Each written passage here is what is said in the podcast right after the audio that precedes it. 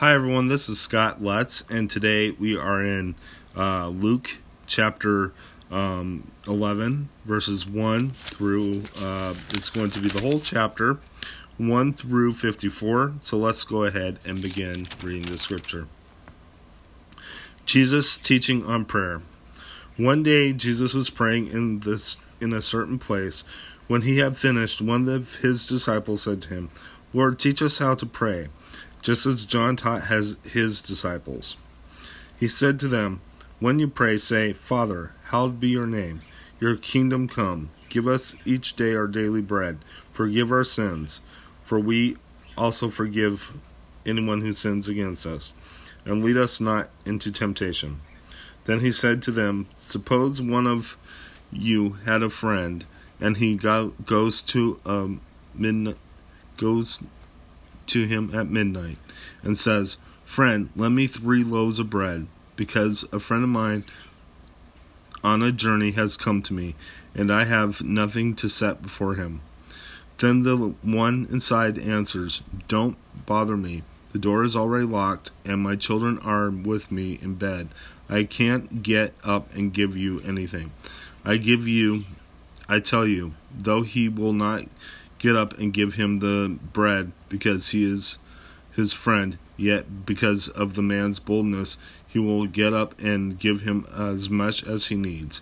So I say to you, ask and I will it will be given to you. Seek and you will find. Knock and the door will be opened to you.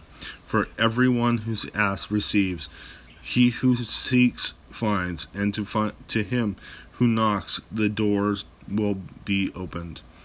With which of your fathers, of you fathers, is if your son's son asks for a fish, will give him a snake instead? Or if he asks for an egg, will give him a scorpion? If you then, though you are evil, know how to give good gifts to your children, how much more will your Father in heaven give the Holy the Holy Spirit to those who ask him? Jesus and Beelzebub. Jesus was driving out a demon that was mute.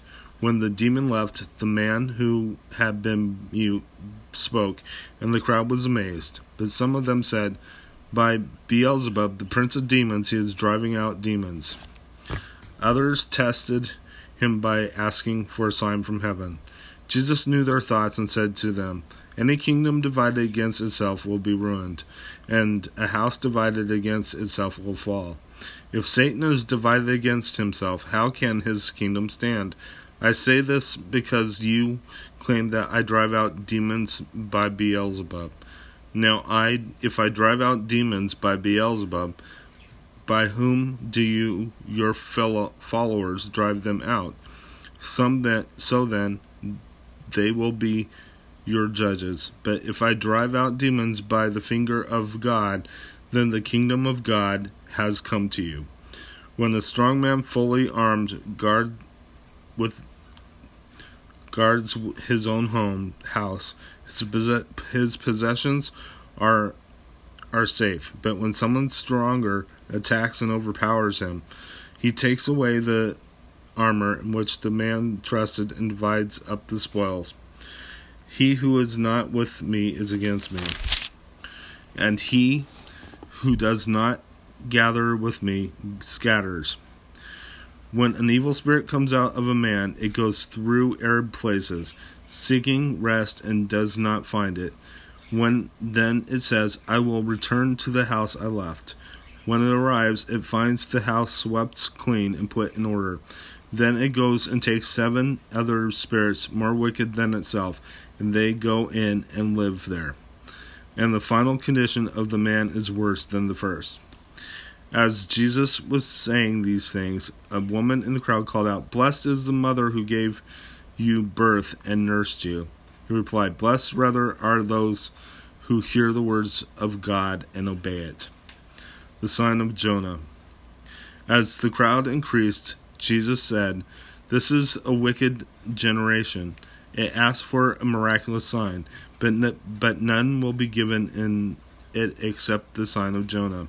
For as Jonah was assigned to the Ninevites, so also will the Son of Man be to this generation. The queen of the south will rise at, at the judgment with the men of this generation and condemn them. For she came from the ends of the earth to listen to Solomon's wisdom, and now one greater than Solomon is here. The men of Nineveh will stand up at the judgment with his this generation and condemn it, for they repented at the preaching of Jonah, and now now one greater than Jonah is here. The lamp of the body. No one lights a lamp and puts it in a place where it will be hidden, or under a bowl. Instead, he puts it on its stand so that those who come in may stand, see the light. Your eye is the lamp of your body. When your eyes are good, your whole body also is full of light. But when they are bad, your body also is full of darkness. See to it, then, that the light within you is not darkness. Therefore, if your whole body is full of light, and not no part of it is dark, it will be completely lighted, as when the light of a lamp shines on you. Six woes. When Jesus had finished speaking, a Pharisee invited him to eat with them with him. So he went in and reclined at the table. But the Pharisee noticed that Jesus did not first wash before the meal, He was surprised. Then the Lord said to, to him, Now then, you Pharisees, clean the outside of the cup and dish, but inside you are full of greed and wickedness. You foolish people, did not the one who made the outside make the inside also? But give the, what is inside the dish to the poor, and everything will be clean for you. Woe to the Pharisees, because you give God a tenth of your mint, rue, and all other kinds of garden herbs, but you you neglect justice and love of God. You should have practiced the latter without leaving the former undone. Woe to you, Pharisees, because you love the most important seats in the synagogues and greetings in the marketplaces. Woe to you, because you are like unmarked graves, which men walk over without knowing it. One of the experts in the law answered him, Teacher, when you say these things, you insult us also. Jesus replied, And you experts in the law, woe to you, because you load people down with burdens they can hardly carry, and you yourselves will not lift one finger to help them. Woe to you, because you build tombs for the prophets, and it was your forefathers who killed them. So you testify that you approve of what your forefathers did. They killed the prophets, and you build their tombs. Because of this, God is, in his wisdom, said, I will send them prophets and apostles, some of them they will kill, and others they will persecute. Therefore, this generation will help will be held responsible for the blood of all the prophets that has been shed since the beginning of the world, from the blood of Abel to the blood of Zachariah, who was killed between the altar and the sanctuary. Yes, I tell you, the genera- this generation will be held responsible for it all. Woe to you, experts in the law, because you have taken away the key to knowledge.